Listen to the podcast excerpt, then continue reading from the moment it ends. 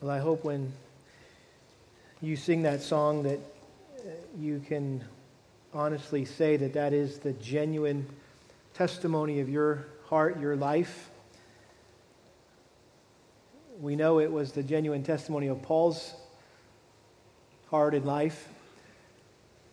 In fact, um, we're going to study this morning and in our series here in the book of Philippians a line from that song that all that I once held dear I count as loss for the surpassing value of knowing Christ and for the cause of Christ. And so I want to invite you to turn to Philippians chapter 3. And we launched into this new chapter last week, and uh, this is um, my favorite chapter. And in this entire letter. I'm sure it's many of your favorite chapter as well.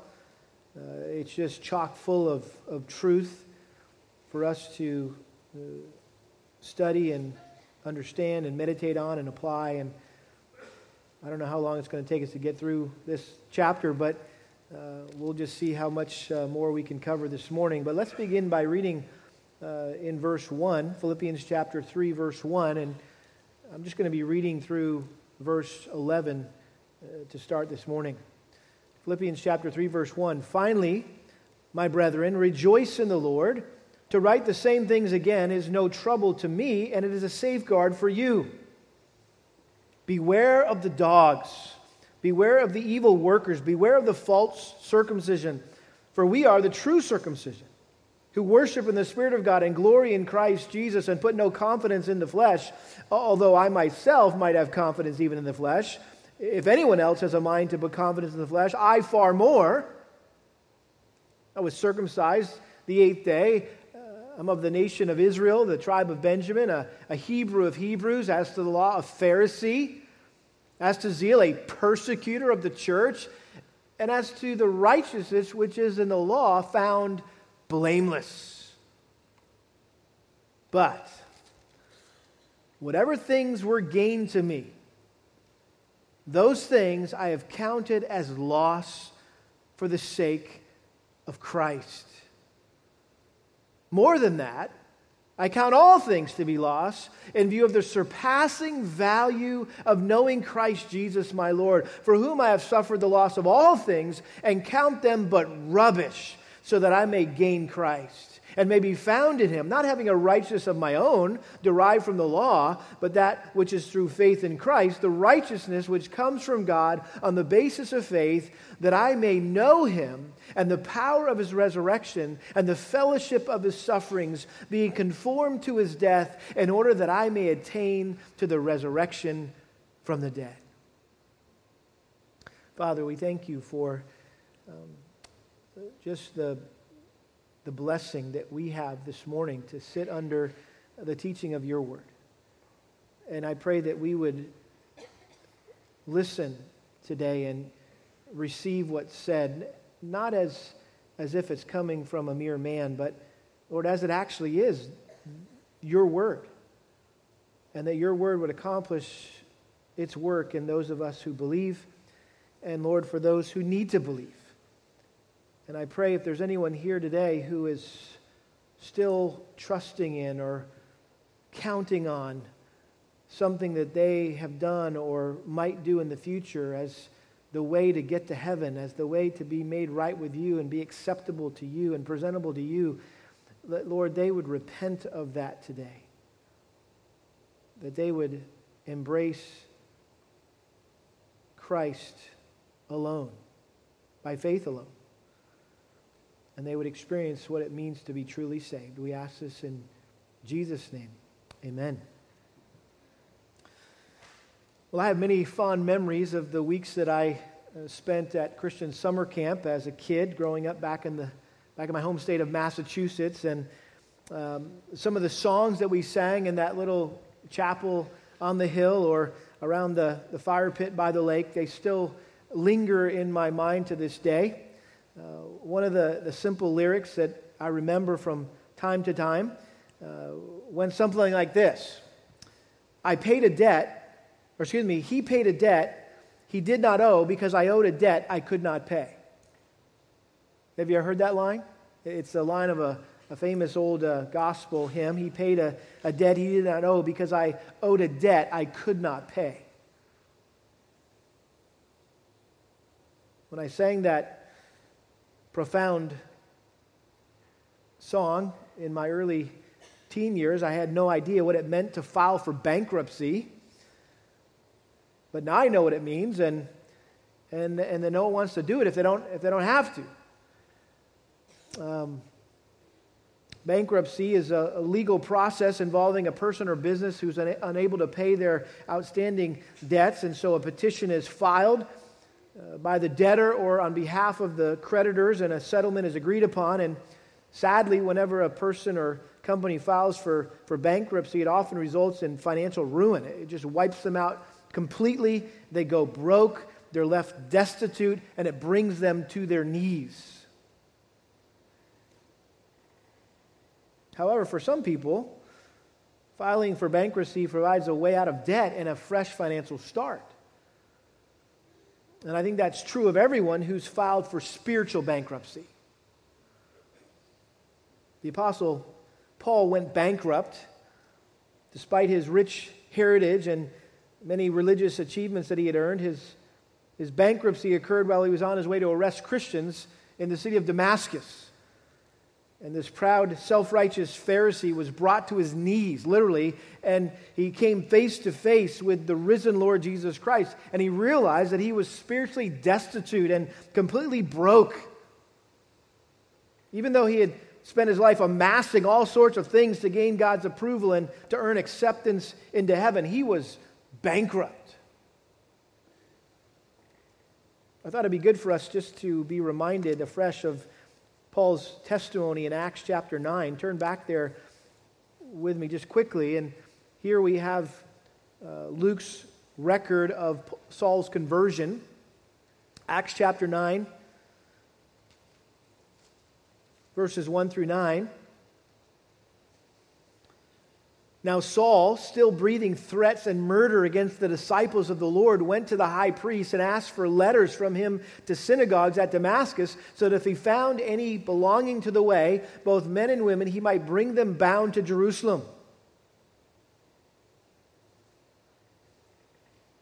And so, Saul was the premier persecutor of the church uh, in its early days. Uh, and here he was wanting to go arrest Christians and haul them back to, to Jerusalem where they could be tried and convicted and, and killed. Verse 3 As he was traveling, it happened that he was approaching Damascus, and suddenly a light from heaven flashed around him, and he fell to the ground and heard a voice saying to him, Saul, Saul, why are you persecuting me? And he said, Who are you, Lord? And he said, I am Jesus whom you are persecuting, but get up and enter the city, and it will be told you what you must do. The men who traveled with him stood speechless, hearing the voice, but seeing no one. Saul got up from the ground, and though his eyes were open, he could see nothing. And leading him by the hand, they brought him into Damascus, and he was three days without sight, and neither ate nor drank. This is one of the most dramatic conversions ever recorded. And here we have Saul, the greatest persecutor of the early church, became Paul, the greatest preacher of the early church. Before he was saved, he wanted to totally eradicate the, the new Christian religion. He called it the Way, which he believed was a threat to Judaism, but he found out that Christianity wasn't a religion after all. It was simply having a personal relationship with Jesus Christ. And through his, his own personal encounter with Christ on that day, Paul's life was suddenly and radically transformed. In, the, in, that, in that blazing, blinding moment, everything in his life changed. He realized for the first time in his life that he had a debt he could never pay. No matter who he was or, or what he ever did, but that Christ came to pay that debt that he didn't know by dying on the cross in his place. And And so Paul humbly acknowledged that there was nothing, absolutely nothing he could do to make himself right with God. He went from trying to work his way to heaven to trusting solely in Christ's work to get to heaven.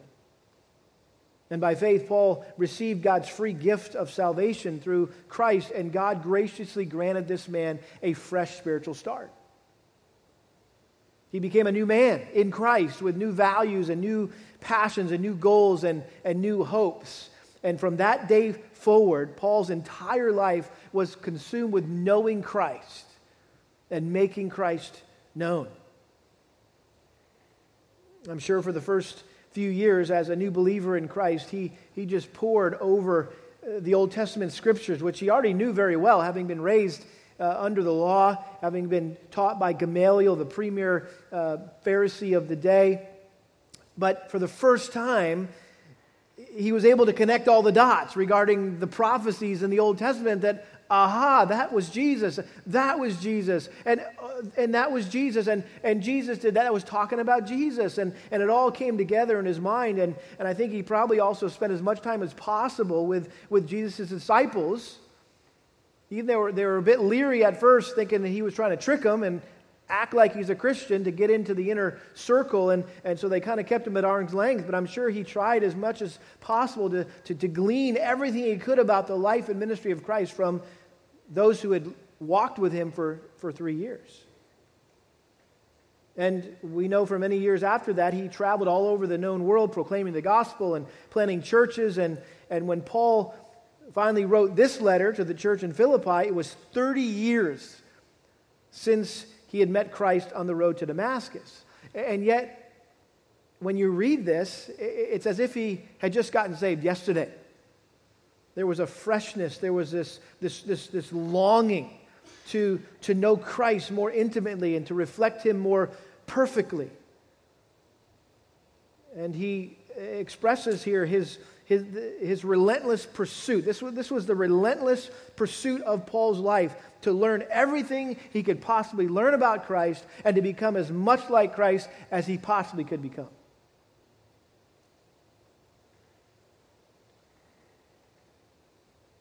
And when it came to protecting those he had led to Christ and the churches he had planted, no one was more passionate than Paul when he heard that there were those kind of coming in behind him after he had been anywhere, came to a city and shared the gospel, and then people got saved and planted a church, and then he left, and right on, on, on his heels came people insisting that there was more that they had to do to be approved by God, to be accepted into heaven, than just, just receiving, than what Paul said, just receiving the gift, free gift of salvation through faith alone in Christ alone. And, and, and uh, they were uh, promoting legalism, which we learned last week is simply uh, the, the, the thought, the teaching, the belief that there's something you can do or have to do in order to be right with God. There's laws that you need to keep, there's rules that you need to keep. And in Paul's day, there was a, a group of false teachers who believed this. They were called the Judaizers, and they actually taught that in order for a person to be saved, you had to be circumcised. You had to keep all the laws, all the uh, practice all the rituals and ceremonies that were prescribed by Moses in the Old Testament. Essentially, what they were saying is that, that a Christian needed to become a Jew in order to be truly saved. And as you can imagine, this legalistic mixture of law and grace caused great confusion among Paul's converts, especially when the Judaizers showed up in town and uh, tried to convince them that, oh, by the way, you know, Paul, yeah, he's a good guy. But he only told you half the story. There's more uh, to being a Christian than what Paul told you. And so at the beginning of this chapter, Paul warned the, the Philippians about the Judaizers. Verses 1 through 3 Finally, my brethren, rejoice in the Lord. To write the same things again is no trouble to me, and it is a safeguard for you. He's protecting them, he's safeguarding them. And then he says, he comes right out Beware of the dogs Beware of the evil workers. Beware of the false circumcision, for we are the true circumcision who worship in the Spirit of God and glory in Christ Jesus and put no confidence in the flesh. In other words, keep listening to me and, and don't listen to them because uh, they're, they're, their, their faults. And, and, and Paul, if anyone knew what he was talking about, it was Paul, because he used to trust the same things that the Judaizers did to earn God's approval and to, to gain entrance into heaven by, by faithfully fulfilling all the demands and the duties of Judaism. Verse 4 Although I myself might have confidence even in the flesh, if anyone else has a mind to put confidence in the flesh, I far more. I get it. I've been there. I've done that. And then he proceeded to list all the things he had either inherited through his Jewish heritage, heritage or family or, or achieved through his own self effort, which was far more than any Jew could ever hope to attain. I mean, he had reached the pinnacle of Judaism. He was circumcised the eighth day, verse 5, of the nation of Israel, of the tribe of Benjamin, the Hebrew of, Hebrew, of Hebrew of Hebrews, as to the law of Pharisee, as to zeal a persecutor of the church, as to the righteousness which is in the law, found blameless.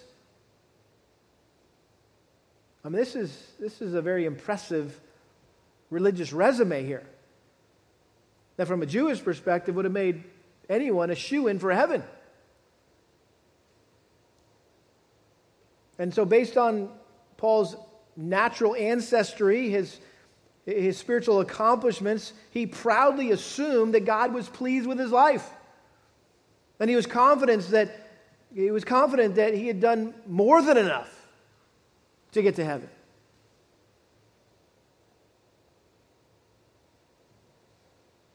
But when he encountered Christ on the road to Damascus, all that changed. And he was forced to declare bankruptcy and admit that all of his self righteous works were nothing but filthy rags. Isaiah chapter 64, verse 6.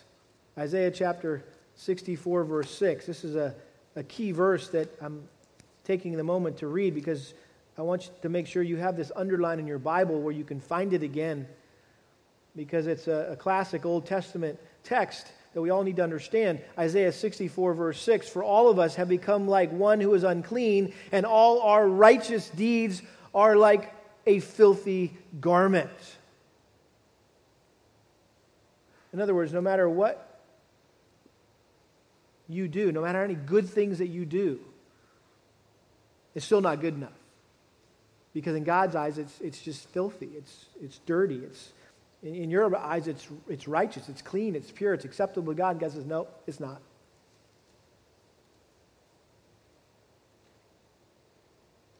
And so, as Paul experienced those three days of temporary blindness, God opened his spiritual eyes to see all these things in verses 5 and 6 that he had prided himself in and, and trusted in to attain right standing before God amounted to nothing compared to the righteousness that God provides through faith in Jesus Christ.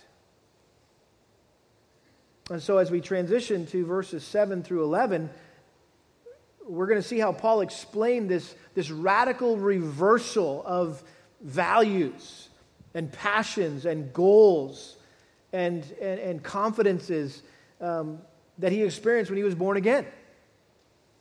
And I think we could divide up what Paul's saying here into two sections here. We, first of all, in verses 7 and 9, 7 through 9, we can see Paul's appraisal of his past. And then in verses 10 and 11, we see Paul's aspiration for his future. Let's look first of all at Paul's appraisal of his of his past. Verse 7 But, but, transition word here, connecting what he just said with what he's about to say. But, whatever things were gained to me, those things I have counted as loss for the sake of Christ. Those things, he mentions twice there in verse 7, refers to everything he just got done listing in verses 5 5 and 6. So, right after he gets done listing everything at one time that he'd counted on to earn him God's favor, he completely renounced them all as having no value whatsoever when, when it comes to earning or attaining salvation. And, and Paul was using accounting terminology here. It's as if he was presenting to us his own profit loss statement. Here it is. One side, all my profits, uh, on, on, on the other side, all my losses. And so on the, on the loss side, he listed all the things that he had inherited and, and achieved. And, and on the profit side, there was only one word. What was it? Christ. So you got all this stuff, list, line after line after line after line after line, verses 5 and 6, all these things that, that, um, that at one time in his life thought, he thought those were my assets. And he realized that they were actually his liabilities. Because as long as he trusted in those things, he, he could never have been saved. But once he got saved, they didn't matter to him anymore. And so he, it was a reversal. It's like, hey, all those things that I used to put in the, the gains category, my profit category, I, I just, just, just copied and pasted them over into, right, my loss category. And I just went back and, and wrote Christ in my gains, in my profit line item. And so all the things he had, he had worked so hard for meant nothing to him when weighed against the treasure that he had received in Christ. And when Paul was, was struck by the glory of Christ, it, it, it literally knocked him to the ground and blinded him. But even more importantly, it, it reorientated his entire outlook on what mattered most in life. And so he says, Whatever things were gained to me, those things I have counted as loss for the sake of Christ. More than that, I count all things to be loss in view of the surpassing value of knowing Christ Jesus, my Lord. For I have suffered the loss of all things and count them but rubbish so that I may gain Christ.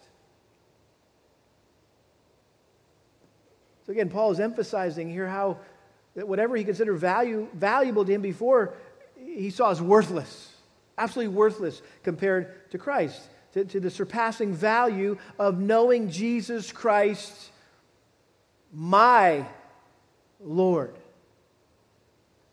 I emphasize that because Jesus wasn't just Jesus. To Paul, he was my Jesus. We just sang that, right? It's not just Jesus, Jesus, Jesus, Jesus. It's no, my Jesus. In other words, I have a personal relationship with Jesus. This is the only time in Paul's writings that he refers to Christ as his Lord. My uses the word my Lord. And again, he was he was he was just emphasizing the incomparable worth of having a personal relationship with Jesus Christ which is way better than any religion that you might have experienced in your life. I mean, if there was anyone who had a ride on, who was riding on religion, it was Paul. And, and compared to Christ, having a relationship with Christ versus having a religion, man, this, this is so much better. I appreciated our daughter last week expressing how blessed she was by the message as we were talking about you know all the things that people trust in for their salvation and that that the majority of people in this world who are trying to work their way to heaven they're just under all this intense pressure I mean, it's, it's, it just, their religion becomes a ball and chain. It just, it's oppressive. And, and yet Christianity is like are you kidding me? This is awesome. And it's a joy and it's a blessing, and there's this huge relief that I don't have to, to do anything to earn right standing before God. God did it all for me through Christ. Now, that doesn't mean we can just, what, go on sinning so that grace may abound, right? Paul said, no way. That we recognize that, that those you know, who, who come to Christ, they, they recognize that they should no longer live for themselves, but for Him who died and rose again. And so it's not like you just get a get out of jail free card and you can just live however you want and, you know, you got your fire insurance and you're going to heaven. And no, that's not it. It's just this, this huge relief that, that, that Christ has done it all. And I, and I have the privilege of receiving that righteousness that He earned um, through His death by faith And what a, what a blessing to just rest in that and not have to be under this oppressive, all these rules and regulations and things I have to do. And so a personal relationship with Christ is way better than a religion. He says, I count all things to be lost in view of the surpassing value of knowing Christ Jesus, my Lord, for whom I have suffered the loss of all things. When Paul came to Christ, he, he severed his ties to Judaism. He was likely disinherited, disinherited from his relatives. He was disowned by his former friends. He was persecuted by his, his fellow countrymen. He, he literally lost everything that he had ever inherited and worked for his entire life. He lost it all. But it didn't matter to Paul because he gained Christ. He gained Christ. In other words, he came out way better at the end of that transaction. Notice he says here, For whom I've suffered the loss of all things, and count them but rubbish, so that I may gain Christ. That word rubbish, by first century standards, was a crude explicative. I'm sure it the guy that might have been dozing off to sleep in the church in Philippi, right, when this letter was being read, and all of a sudden he hears the word skubalon. He's like, whoa, did Paul just say, did, he, did, he, did I just hear that? Did Paul say that out loud at skubalon? That's the Greek word, skubalon, which literally means human excrement, feces, dung, poop. Just trying to make it, you know, practical here. That, that's what he was talking about here. That Paul considered his, his, his ancestry and, and his nationality and his education and his religious efforts and all of his attainments as nothing but a big old nasty pile of poop. Fit only to be scooped up and, and thrown into the trash or flushed down the toilet. And the Judaizers were coming into churches with their manure spreaders flinging these putrid lies around that people needed to be circumcised and, and observe all the Old Testament ceremonial laws given to the Jews in order for God to approve them and accept them into heaven. You ever seen a manure spreader, by the way? It's pretty amazing how it works. In fact, we were back in Maine one time when the kids were younger and they had never seen a manure spreader. I grew up every Saturday, the farmer next door had the manure spreader and it was usually right about the time we were grilling out, and he decided he was going to spread some manure on his field, and was like, oh, great, here we go again. Um, but they'd never seen a manure spreader, and so we were driving down the road. I saw a manure spreader, and, and, and I had, apparently they had upgraded these things since I was a kid because this, this thing was flinging stuff really far and high. I had never seen anything like it. I was like, whoa, kid, shit. I pulled over and I took, got my camera, I videotaped this thing. Look at it. And the name of it was a Pro twin swing, slinger, I think it was called, the Pro Twin Slinger. And it was like flying everywhere. I was like, kids, check that out. And uh, they were like, Dad, you're weird. Some manure spreader. I said, guys, that's amazing. Invent, look at that thing. But this is literally, I mean, here comes the, here comes the, the Judaizers with their manure spreader. They're, sp- they're, they're spreading all this manure all over the church of Philippi. And so, in order to counteract this, this heretical rubbish, Paul shared his own testimony about how he had renounced any confidence in anything that he had done or could do to earn salvation. Hey, I've been there. I, I tried that. I was doing that same thing. But guess what? I came to Christ and I realized it was all rubbish, it was all poop.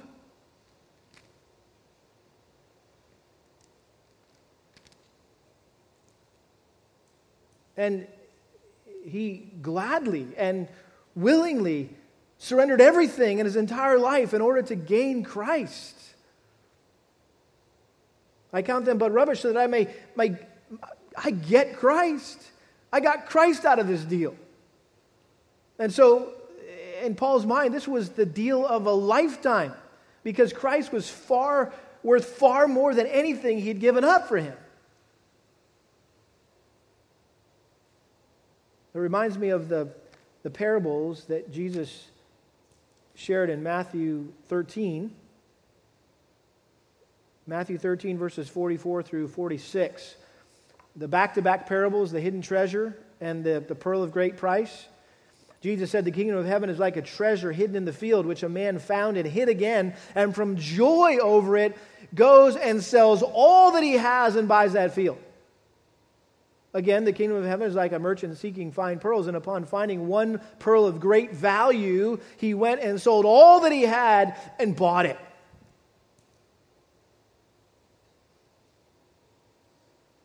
In other words, coming to Christ, being saved by the Lord Jesus, is the best bargain in the world. I mean, you'd be a fool not to, to do it. And, and, and th- these examples that, that Jesus gave are, are just people who recognized how valuable Christ is, and as a result, they joyfully, I love it, with joy, they joyfully surrendered everything to gain Christ. And I think the point of those parables is, is the same as, the, is, is what Paul is illustrating for us. He's a good example of this that, that when you realize the value of knowing Christ, that you're willing to surrender everything and, and sacrifice anything. But in reality, you're really not giving up anything, you're gaining everything. I'm sure the merchant there, that pearl trader, was, was grinning from ear to ear when he, when he made this truly unbelievable exchange. He was probably looking around for the security cameras going, Am I serious? I'm, I feel like I'm ripping this guy off here. This is amazing, unbelievable.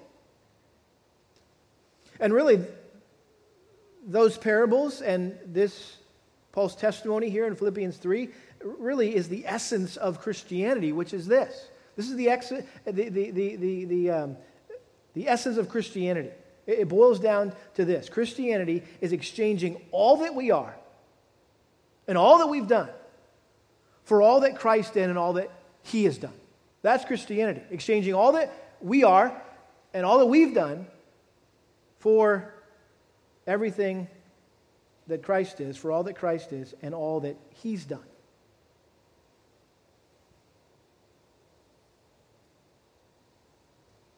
Jim Elliot, the well known martyred missionary, is probably best known for one quote from his diary that goes like this He is no fool who gives what he cannot keep to gain what he cannot lose. He's no fool who gives what he cannot keep to gain what he cannot lose. That was Paul's testimony here. I counted all things to be lost in view of the surpassing value of knowing Christ, for whom I suffered the loss of all things. I gave it all up to gain Christ and or so that I could be found in him, that I could be found in Christ. That when God came looking for me, if you will, or if I stood before God someday, when I stood before, that I would be found in Christ. I wouldn't be found by myself, standing there with my filthy rags, but I would be found robed in the righteousness of Christ. Notice and may be found in him, not having a righteousness of my own derived from the law, but that which is through faith in Christ, the righteousness which comes from God on the basis of faith. So Paul abandoned his own self righteous efforts to earn salvation by, by keeping the regulations that God had given to the nation of Israel, and he placed his faith alone in the work that Christ had accomplished to secure the salvation of those who, who would repent and believe. And up until this point, Paul um, had misunderstood the purpose of the law, or I should say, up until the point he came to Christ. He, he misunderstood the purpose of the law. He, he had always viewed the law as something that God expected him to keep in order to be considered righteous before him. But once he came to know Christ, he realized that God had intended the law for the exact opposite purpose to, to prove that no one is righteous in and of themselves, that you can't keep the law and you need a Savior. That was the purpose of the law. And so for years he had been striving to earn his own righteousness by meticulously keeping the law. But then he discovered the glorious truth that no matter how hard you try, you will never be good enough. You'll never be righteous enough for God to let you into heaven.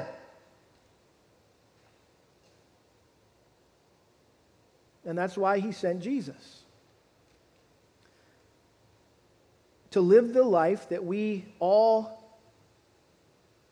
failed to live and to die the death that we all deserve to die. To live the life that we all fail to live and to die the death that we all deserve to die. And so the choice that each of us needs to make is are we going to keep trying in vain to earn our own righteousness by doing good things and being a good person, or will we simply embrace the righteousness that God offers us as a gift for the taking through faith in Christ. He says that I may be found in him, not having a righteousness of my own derived from the law or keeping the law, but that which is through faith in Christ. Christ lived a perfect life when he was on, he was here on earth. He's the only person that ever kept the law perfectly. And yet, at the same time, he was the only one who died that didn't deserve to die. He, he, he died to pay the penalty for, for all of us who failed to keep the law perfectly. And so, by living and dying in our place, it's not just about the death of Christ, it's also of the life of Christ. By living and dying in our place, Christ earned, achieved, accomplished the righteousness that God requires. And that righteousness is attributed or given to everyone who believes that they can only be saved because of the work that Christ has done for them rather than the work that they've done for him.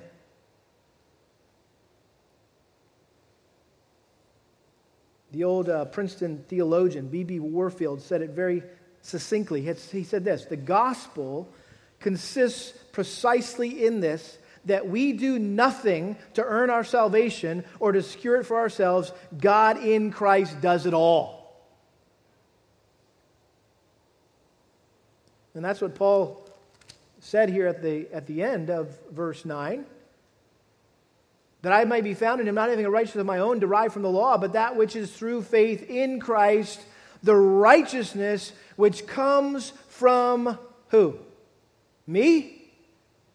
No, the righteousness that comes from God on the basis of faith. In other words, everyone who places their faith alone in Christ's work alone are given the gift of righteousness from God. This is the only kind of righteousness that God accepts. It's, it's the kind that is produced by Him and granted by Him. We know that there's you know, manufacturers have certain requirements for their products, right? We, they call it a manufacturer imposed requirement. Well, guess what? God is the manufacturer of righteousness, true righteousness, through his Son, through the work of his Son, Jesus Christ. And if you show up with some knockoff righteousness, which is your own or anything else you're trusting in, he's like, sorry, we don't, we don't accept that here we don't take American Express. We just take Visa, right? Whatever. It's like we don't accept that knockoff version of righteousness. We only accept the authentic righteousness that was been manufactured by God, that was that was was um, manufactured here in heaven. How's that? You can try to find some knockoff here on earth, some righteousness that you can. No, there's only one kind of there's only one kind of righteousness that will get you to heaven, and that's the kind that's been manufactured in heaven, and that's through God and the person and work of his son, Jesus Christ. And it's a gift. It's a gift that cannot be earned. It has to be accepted. You can't earn a gift. Somebody says, hey, happy birthday. Here's your, oh, here, let me pay you for that. Or, hey, let me run around the lap. Let me do a few push ups. What? What are you talking about? It's, a it's your birthday. It's a gift. You just take it and say thank you. You can't earn it, you just accept it. And so the way to accept or receive the righteousness of Christ, as we mentioned last week, is to crumple up your religious resume that you've been trusting in to make you right with God, that you were going to kind of pull out of your pocket when you got there and went, Look what I did. Look what I accomplished. No, crumple that sucker up, throw it away, and humbly confess to God that you lack the righteousness that He requires of you to get into heaven. And, and you ask Him to credit Christ's righteousness to your account solely based on your trust and your confidence in what He did on your behalf. In other words, God, you have what I don't. I need what you have. And so, would you please graciously grant me righteousness? Look at 2 Corinthians 5.21. 2 Corinthians 5.21. This is a profound little verse here. 2 Corinthians chapter 5, verse 21. That describes just in, in just an economy of words here what we're talking about, which is the doctrine of imputation. That woke you up? Or said, oh, this is a good time for a nap? He's talking about a big theological word I can't even pronounce or write down, whatever. it imputate, doctrine of imputation. What is that? It's very simple. Okay? Imputation means something that's transferred to or credited to another person's account. That's imputation. Something transferred or credited to another person's account. So notice 2 Corinthians 5:21. He made him, God, God, this is God's doing here. God made him, Christ, who knew no sin, to be sin on our behalf so that we might become the righteousness of God in him. He made him who knew no sin to be sin on our behalf so that we might become the righteousness of God in Christ. In other words, when Christ died on the cross, all of our sinful unrighteousness was imputed or credited or transferred to his account. God treated him as if he had lived our sinful life and punished him accordingly, poured out his wrath on him accordingly. On the other hand, when we place our faith in Christ's substitutionary death, his perfect righteousness is imputed, credited, transferred to our account. And so God treats us like we lived his sinless life. God looks at Jesus and sees us, he looks at us and sees Jesus. That's the doctrine of imputation. We find a, a, a, vivid illustration of imputation of all places in the Old Testament back in Zechariah one of the minor prophets here. Turn back there just quickly.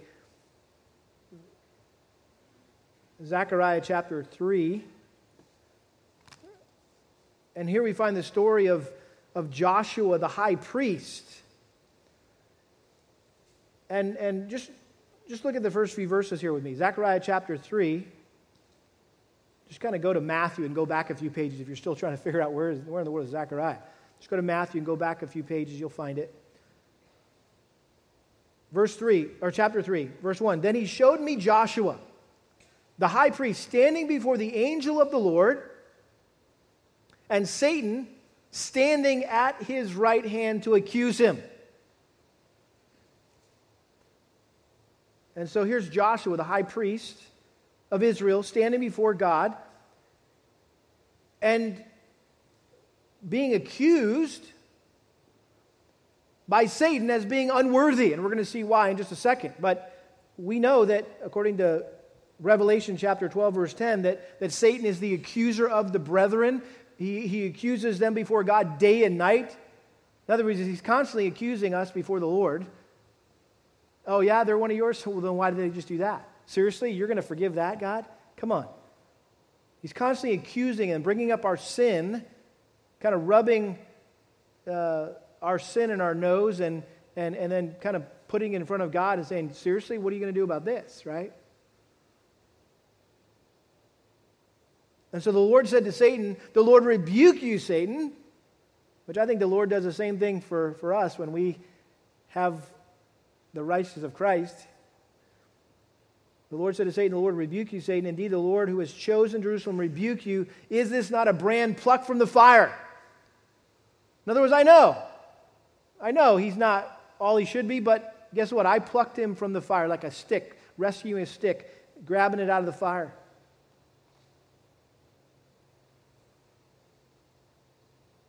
Notice this is the issue, verse 3. Now Joshua was clothed with filthy garments and standing before the angel. So the reason why he was just standing there kind of silent, kind of with a little stoopy face, feeling like a, uh, what am I doing here? I'm, out of, I'm, I'm, I'm definitely out of place, underdressed.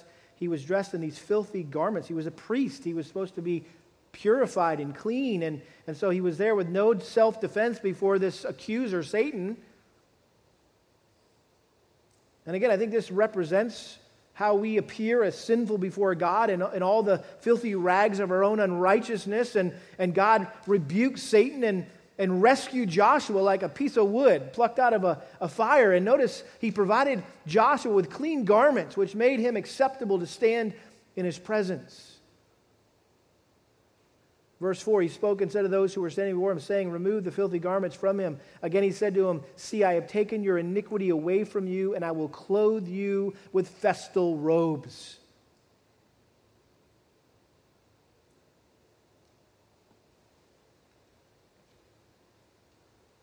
Again, this is, a, I think, a profound picture of how God removes our sin and robes us in the righteousness of Christ, which, which makes us presentable before Him.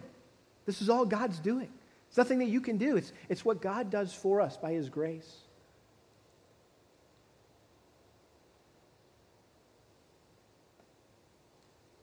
R.C. Sproul, who um,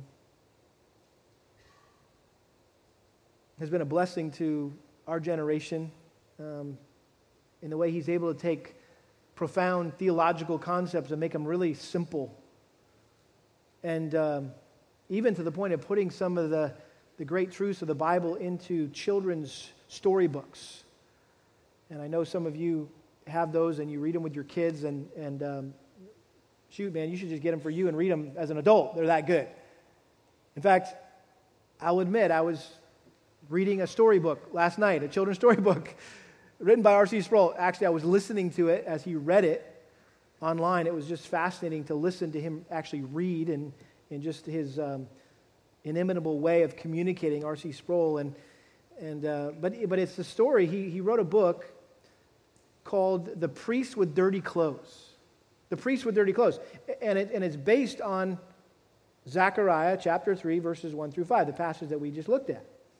And it's a story that he wrote to help kids understand the doctrine of imputation, how we're made acceptable to God through Christ's righteousness. And I wish, honestly, I actually thought about reading the story to you this morning. Say, okay, we're going to have story time this morning.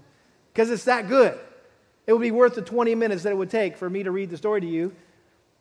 But let me just give you the summary. Two children decide to make mud pies in their front yard, and they end up ruining their clothes. Their mom's not very happy about that. And then grandpa comes over for a visit and he sees their muddy clothes and he remembers an amazing story. He sits them down on the couch and he tells them a story about a young priest who, on his way to preach his sermon to the royal family, falls from his horse and gets his clothes all muddy. And he arrives at the castle. He's met by Malice, the wicked court magician, Satan, right? Um, who mocks him and accuses him and tells him he's not worthy to go before the king dressed in those dirty clothes. And so he's sent away, but is told he must return in a week's time with clean clothes. And unfortunately, nothing he, he, he, can, he does uh, gets the mud out of his clothes. They're, they're absolutely ruined. And so he's, he's, he's, he, he's nothing he can do. And so, out of desperation, the young priest goes to see the great prince, the king's son, to see if there's anything he could do to help him. And so the kind prince exchanges clothes with the priest. And he takes off his royal robe and he gives it to him. And he takes his dirty clothes and he puts those on. And, and, and he sends him away so he could go before his father, the king.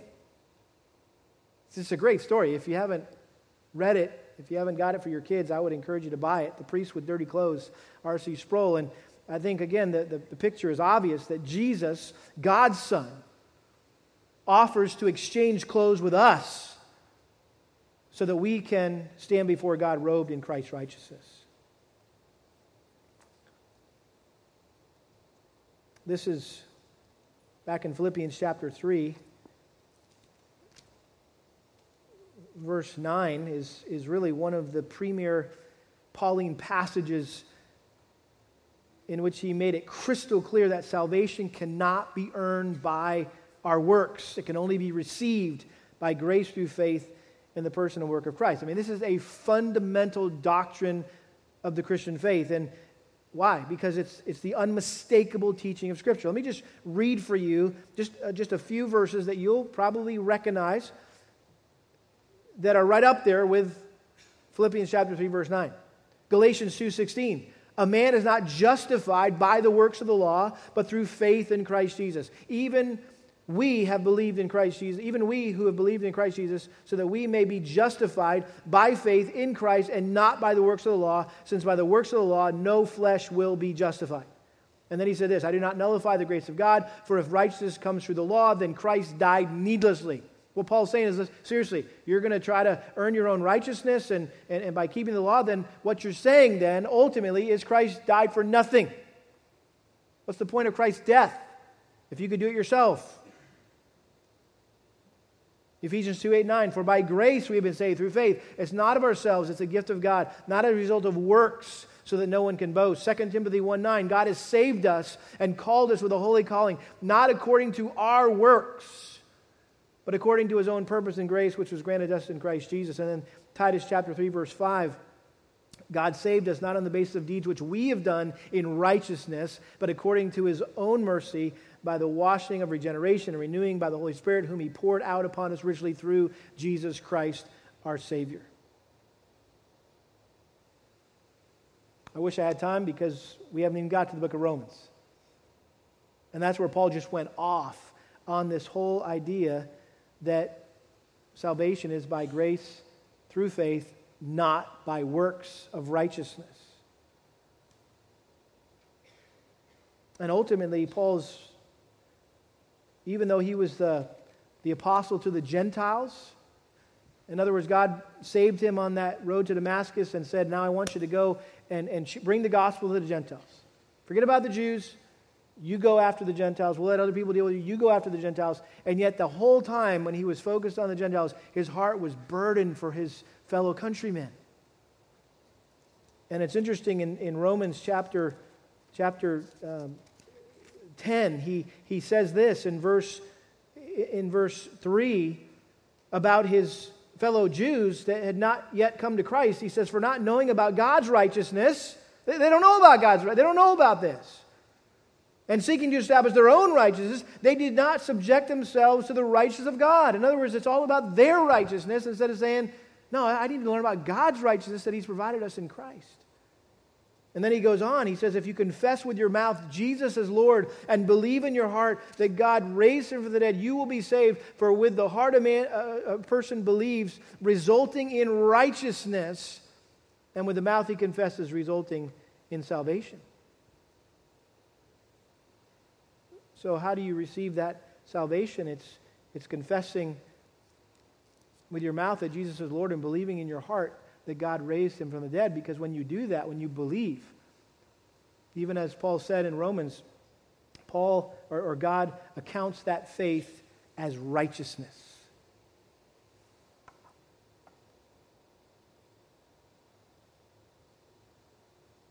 How about you? Are you sitting here this morning with your filthy robes of your own righteousness? Or are you sitting here this morning knowing the, the embrace of, of, of the robe of Christ's righteousness? That you're, that you're trusting not in, in, in what you have done or might do in the future, you're trusting only in what Christ has done for you. That's what it means to be saved. That's what it means to be a Christian. Let's pray. Father, thank you for this passage that's so clear to us. It just really brings it right down to where the rubber meets the road as to how we are saved. And I pray that there would be no one here like the Jews who refused to forsake their work based righteousness to receive faith based righteousness that's granted by you. Lord, I pray that they would understand, Lord, that their rancid rags will get them nowhere with you. And so that they would confess their sin and their unrighteousness, and that they would reach out and receive by faith the righteous robe of Christ that you offer to all of us who will repent and believe. I pray this in Jesus' name. Amen.